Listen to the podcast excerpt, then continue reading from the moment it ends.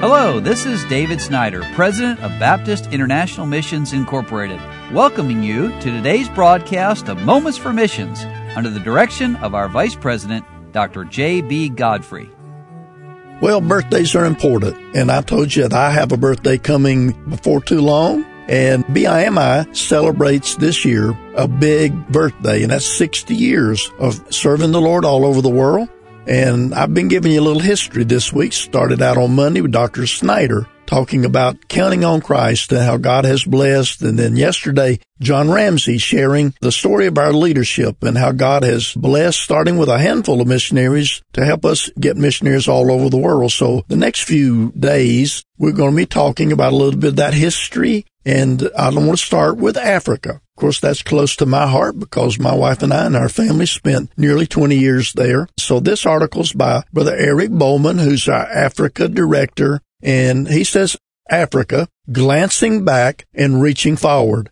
Africa is a land of vast resources, abundant opportunity. Very few places in the world today have as much untapped resources as the second largest continent on our planet.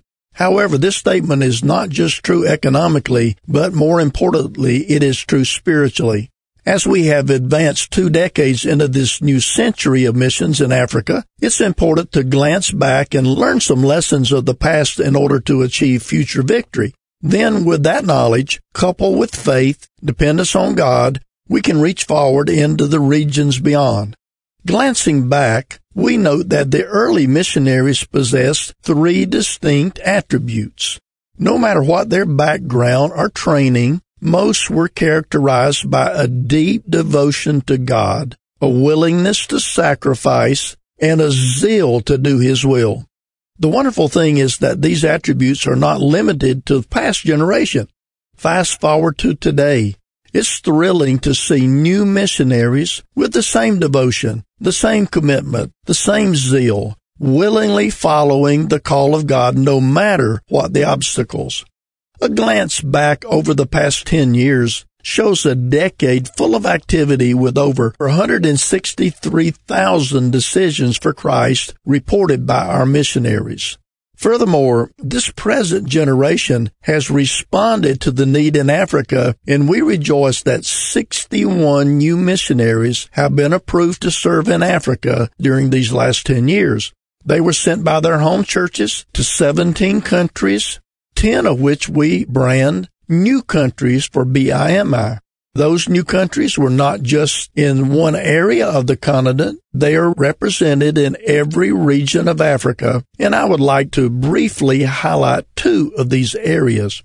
Sending new missionaries into new countries is always exciting, but our new missionary into the Gambia, which is a small country in the northwest part of the continent, is a great blessing more laborers into this area is an answer to a long time prayer.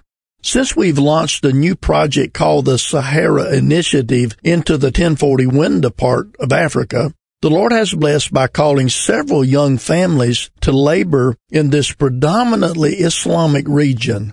Challenges abound, but God is definitely opening doors in this difficult area. A new missionary to the central region has been a long time in coming, and it's wonderful to see a new family on their way to the Republic of Congo. While this country is mostly made up of dense tropical forests, half of the country's population lives in its two largest cities, Brazzaville and Pointe-Noire.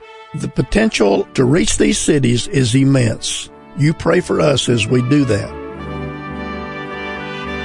You've been listening to Moments for Missions. For further information, please write to BIMI, P.O. Box 9, Harrison, Tennessee 37341, or call us at 423 344 5050.